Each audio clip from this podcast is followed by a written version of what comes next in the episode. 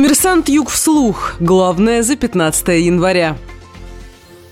Снег и гололедицу прогнозируют в Ростове на протяжении всей рабочей недели. По информации синоптиков, в Донской столице сохранятся осадки, порывы ветра будут достигать 16-18 метров в секунду. Об этом сообщает Управление по делам ГОЧС администрации города. Кроме того, из-за северо-восточного ветра до конца сегодняшнего дня уровень воды на реке Дон у Азова будет оставаться в пределах опасно низкой отметки.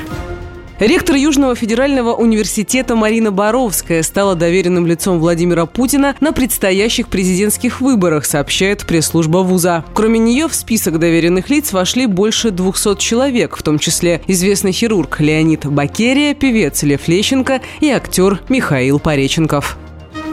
Сносить торговые павильоны на рынке Восточный начали ростовские власти. Об этом сообщает пресс-служба городской администрации. До конца недели чиновники обещают снести больше 80 незаконных ларьков. Ранее администрация Первомайского района потребовала освободить участок от самозастроя. Полсотни светодиодов установили на медиафасаде стадиона «Ростов-Арена». С их помощью можно будет рисовать картины и писать различные тексты. Об этом сообщает пресс-служба областного правительства. Кроме того, из-за системы угла обзоров 32 градуса и расстояния в 45 сантиметров между рядами на стадионе зрители могут увидеть матч с любого ракурса. Напомним, строительство Ростов-Арены завершилось в конце декабря прошлого года.